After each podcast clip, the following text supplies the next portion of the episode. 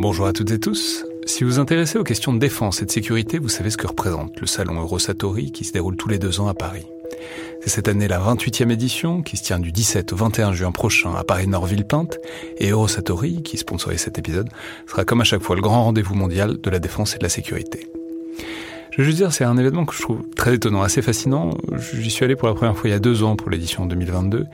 Et euh, vraiment, si vous vous demandez ce qui se fait dans le monde militaire et en matière de sécurité, c'est là qu'on peut voir les dernières tendances, depuis les plus grandes geekeries et les innovations du moment, jusqu'aux grands équipements du futur pour les armées et les forces de sécurité en France et dans le monde.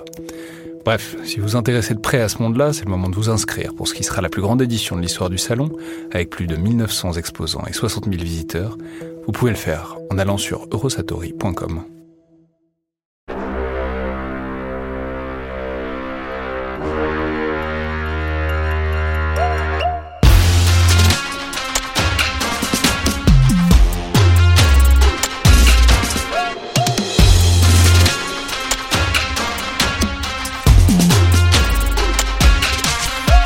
Rebonjour à toutes et tous, euh, lecteurs donc de Ce qui reste, le roman euh, de Jean Michelin paru aux éditions Héloïse d'Ormesson, pour cet épisode avec euh, garantie avec spoiler et où on parle des choses qui est peut-être bien de ne pas divulguer à ceux qui n'ont pas encore lu le livre, un certain nombre de thèmes et puis aussi cette fin dont il faut peut-être dire un mot.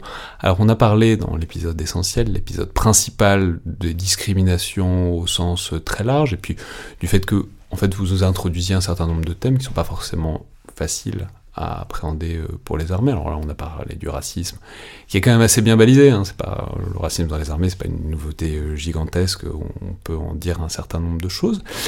Il y a un thème qui est tout à fait central et que je trouve beaucoup plus, euh, pas beaucoup plus intéressant d'ailleurs, c'est pas vrai, mais beaucoup plus original et beaucoup plus, c'est bien de, l'avoir mis, même si on ne sait pas à quel point c'est central. C'est évidemment celui de l'homosexualité, puisqu'il y a c'est un nœud de l'histoire euh, on comprend entre donc deux des personnages principaux, le caporal-chef Lulu qui a disparu et euh, je pense c'est le sergent junior euh, qui est donc mort en Afghanistan.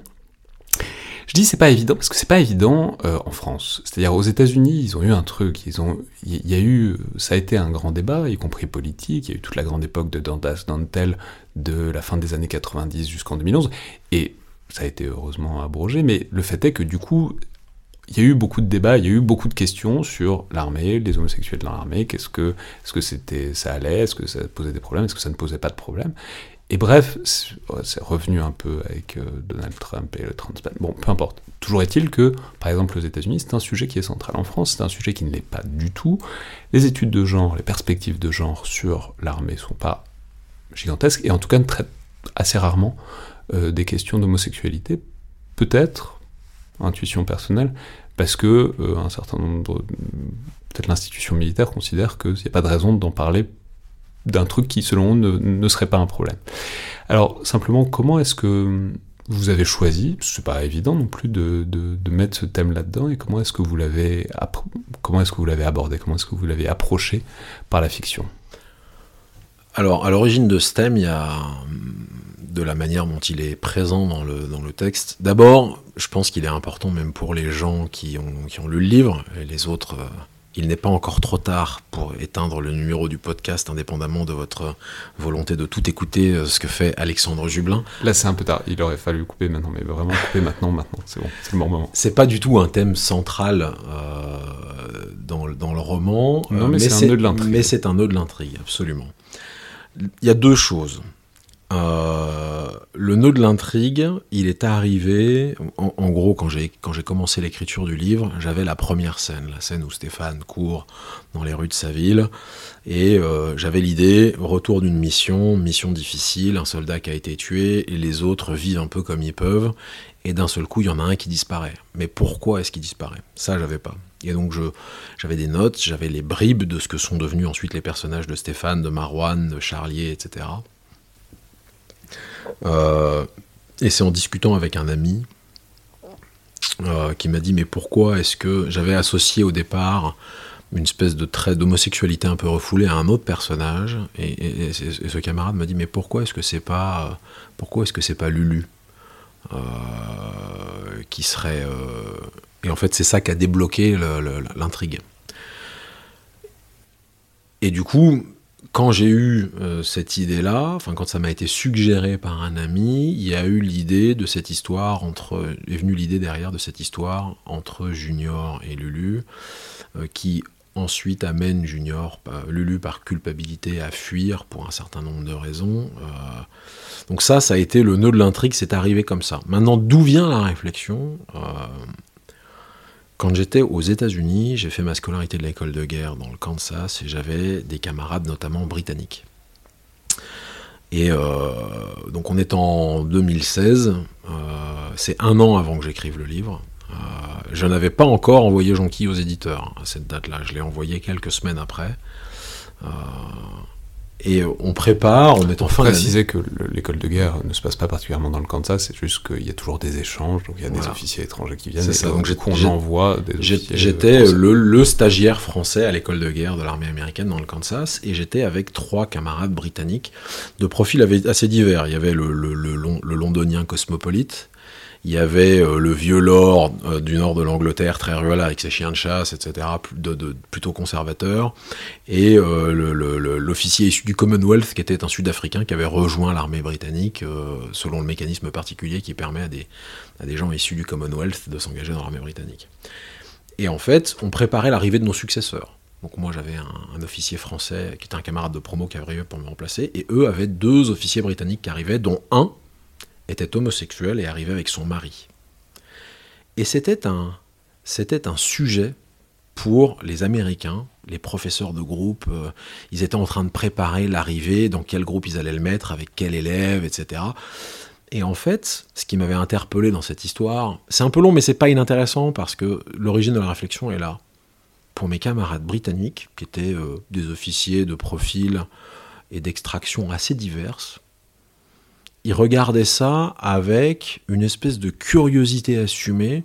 Pour eux, le fait qu'un commandant de l'armée britannique soit homosexuel, marié avec un homme et qu'il arrive pour faire une scolarité aux États-Unis était un non-sujet absolu. Et moi, je, donc je riais avec eux en disant oh là là les Américains ils sont rigolos quand même ils ont peur que s'ils le mettent avec un avec un redneck du, Dakota du Nord il y, a des, il y a des réflexions désagréables et je me suis quand même posé la question et je me suis dit, est-ce qu'on serait collectivement capable d'un tel détachement En France. En France. Est-ce que euh, est-ce que c'est quelque chose dont je pourrais rire avec euh, un panel de, gens de mon grade ou de, mon âge, euh, comme je le fais avec mes camarades britanniques La réflexion, elle est partie de là. Est-ce que c'est quelque chose qui n'est pas un sujet parce qu'en fait, on n'en parle pas, on refuse d'en parler, euh, ça n'existe pas, alors qu'en fait, ça existe. Il n'y a absolument aucune raison euh, pour que, dans la proportion de, militaires, l'armée, on, l'a dit dans l'épisode précédent, c'est une émanation de la société. Donc en fait, ça existe.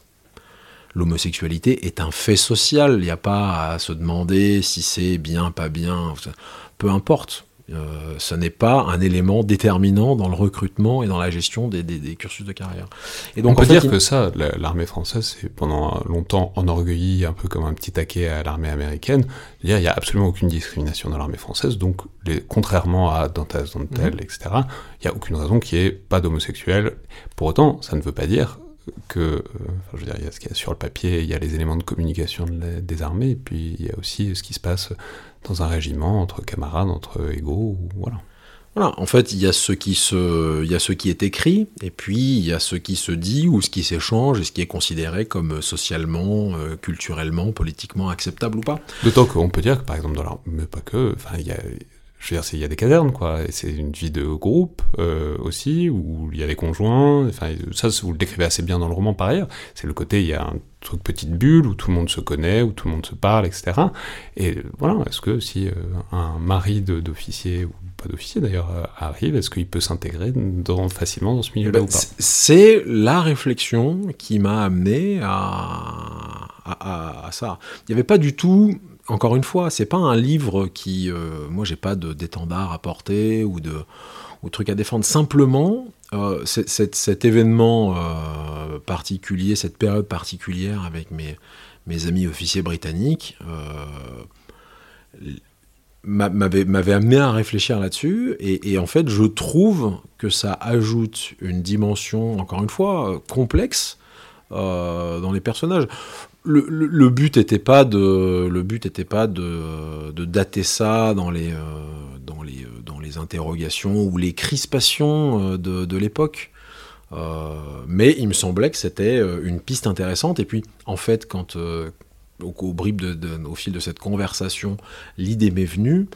Je me suis dit que ce serait très intéressant et que ça donnait pour le coup une vraie raison à Lulu de, de partir dans la nature.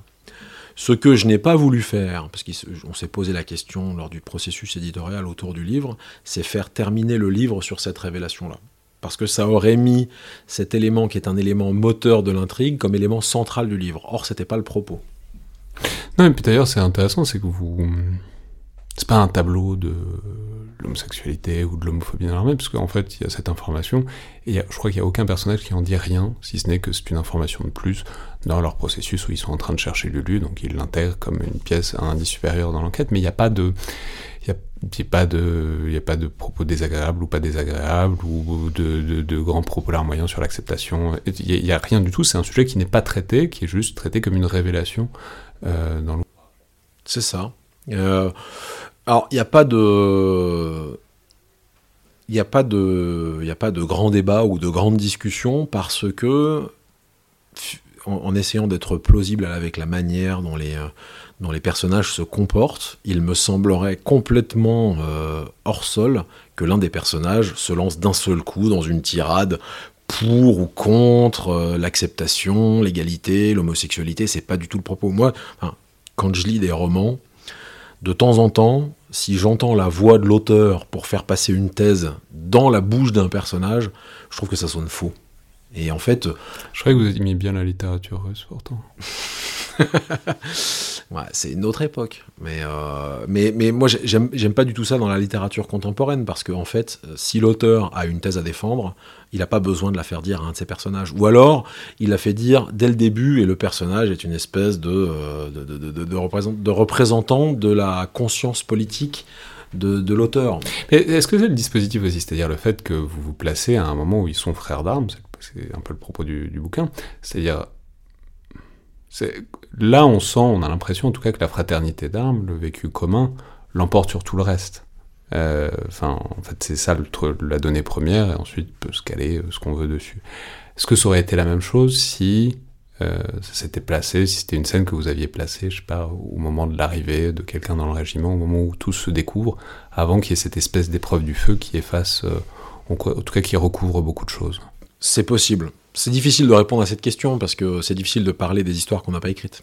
Euh, parce que, encore une fois, les histoires, quand on les écrit, euh, vous surprennent. Moi, je savais qu'il y avait à un moment cette, révélation, ou plutôt cette découverte de ce qui s'était passé entre Lulu et Junior, et que ça allait être le moteur de l'intrigue qui expliquait pourquoi est-ce que Junior, en tout cas une partie des raisons de la fuite de, Lulu.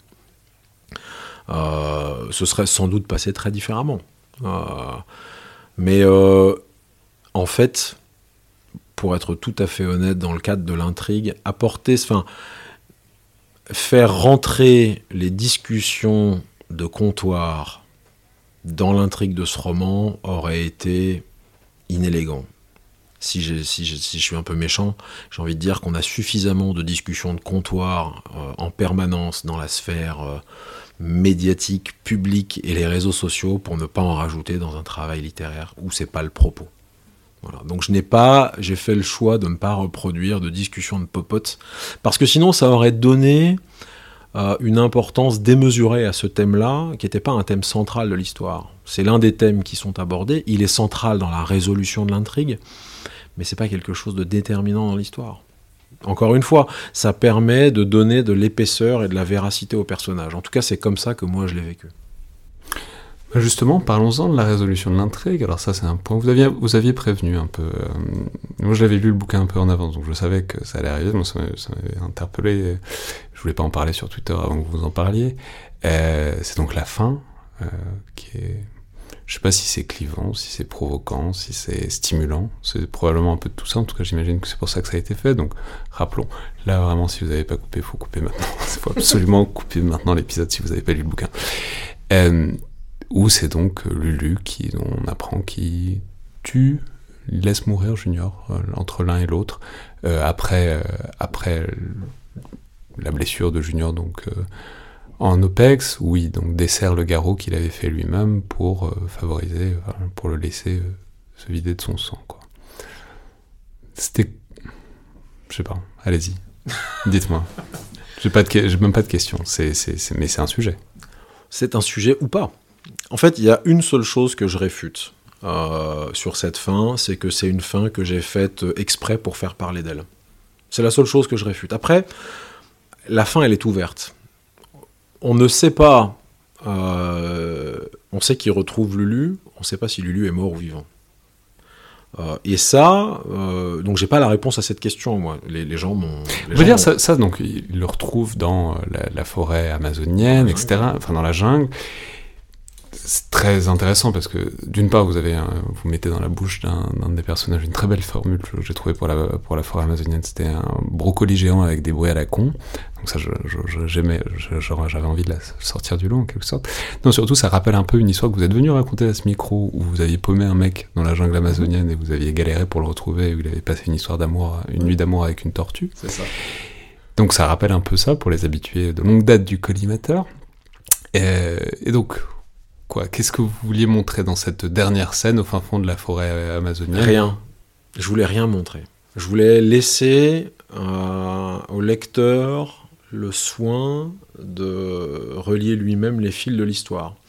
Il m'est arrivé de changer d'avis pour savoir si est-ce que est-ce que Lulu est mort ou est-ce qu'il est vivant. Euh, et parfois, il m'est même arrivé, mais il faut admettre que c'est un peu de mauvaise foi, de me dire est-ce que c'est vraiment Lulu qui a tué Junior ou est-ce que Junior serait mort d'une autre complication? Enfin, il était quand même assez sévèrement blessé on ne sait pas si ça a été déterminant ou pas. Un, garrot, ça se manœuvre pas comme ça. C'est un raccourci narratif un peu confortable. Je pense que dans les faits, on peut dire que oui, c'est quand même le, geste de Lulu. Peut-être que dans la conséquence, c'est pas exactement lui qui tue Junior, mais dans l'intention, il y a quelque chose. Et en même temps, dans la manière dont le chapitre est écrit, c'est fait de manière un peu fiévreuse, il sait pas très bien ce qu'il fait, il comprend pas très bien ce qui se passe, il a, il a la vue qui se trouble, euh, le, rythme narratif est fait comme ça. Non mais par contre, ça, ça, fait que ça recentre, donc à la toute fin, littéralement sur les dernières pages, le thème de la culpabilité, qui est un truc qui est un peu partout dans le livre, mais pas vraiment tant que ça, pas toujours. Et là, d'un coup, ça implique que, en fait, le centre du livre, dans une certaine mesure, c'est la, culpabilité de ne pas avoir sauvé ou d'avoir tué ceux qui sont morts. Possible, ouais, la culpabilité, elle, s'exprime comme ça, elle faisait partie des thèmes qui m'intéressaient parce que quand on revient d'une mission, on se sent toujours un petit peu coupable. Enfin, en tout cas, dans mon cas, moi, j'ai refait le film de, de, l'Afghanistan et du 9 juin en particulier plusieurs fois. Euh, c'est, on se sent pas forcément coupable quand on rentre de mission, mais c'est un sujet. La, culpabilité, est-ce qu'on se sent responsable de ce qui s'est passé? Est-ce qu'on se sent euh, responsable d'avoir euh, survécu? Euh, euh, quand quelqu'un se fait tuer, il y a forcément quelqu'un à côté qui se demande euh, et, si, et si moi j'avais été là, j'étais à 20 mètres, j'étais à 5 mètres. Enfin, quand il y a un attentat terroriste, les gens, les gens sont capables de dire Oh là là, j'étais à tel endroit la semaine dernière. Donc c'est bien qu'il y a, bien un sujet là-dedans. Et effectivement, c'est pas voilà, c'est ressorti comme ça dans l'intrigue, mais ça fait partie des, thématiques, des thématiques de fond. Une chose est certaine avec cette fin, euh, j'ai pas fait, j'ai pas écrit cette fin pour qu'elle fasse parler d'elle. Euh, simplement, moi, je refusais de résoudre ce paradoxe-là. Euh, j'ai appliqué à la lettre le principe que c'était pas à moi d'expliquer, que fait les personnages devaient être autoporteurs, qu'ils se comportaient de la façon dont ils se comportaient parce qu'ils étaient comme ça, et, de laisser ensuite la responsabilité au lecteur de choisir de relier les fils ou pas. Une autre question à laquelle je peux répondre, il n'y aura pas de suite. Je ne, dévoilerai pas euh, ce que deviennent Lulu. Est-ce que Lulu arrive à rentrer chez lui? Est-ce qu'il retrouve sa femme et son fils? Est-ce qu'il reconnecte sa vie à, son expérience à sa vie de, père et de mari, voilà, il n'y aura, y aura pas de suite. Il appartient à chacun de, tirer ses propres conclusions et de faire de cette histoire ce qu'il entend de faire. Mais vous voyez, ce qui est intéressant, c'est que ça, modifie un peu l'identification aussi. Euh, c'est-à-dire, on, empathise avec tous les personnages. Différents moments, différentes manières, etc. On reconnaît un peu de soi dans la plupart des personnages, je, pense. Là, d'un coup, le fait que vous terminiez par un geste aussi dramatique et criminel, etc., ça met une petite distance supplémentaire avec un personnage qu'on commençait à connaître et à aimer, à reconnaître, quoi. C'était un peu l'un des sujets aussi, dans, là pour le coup dans la réécriture. Euh, Lulu, il était, Lulu, il était trop parfait. Il était trop sympa. C'était trop. Et du coup, il pouvait pas être vrai.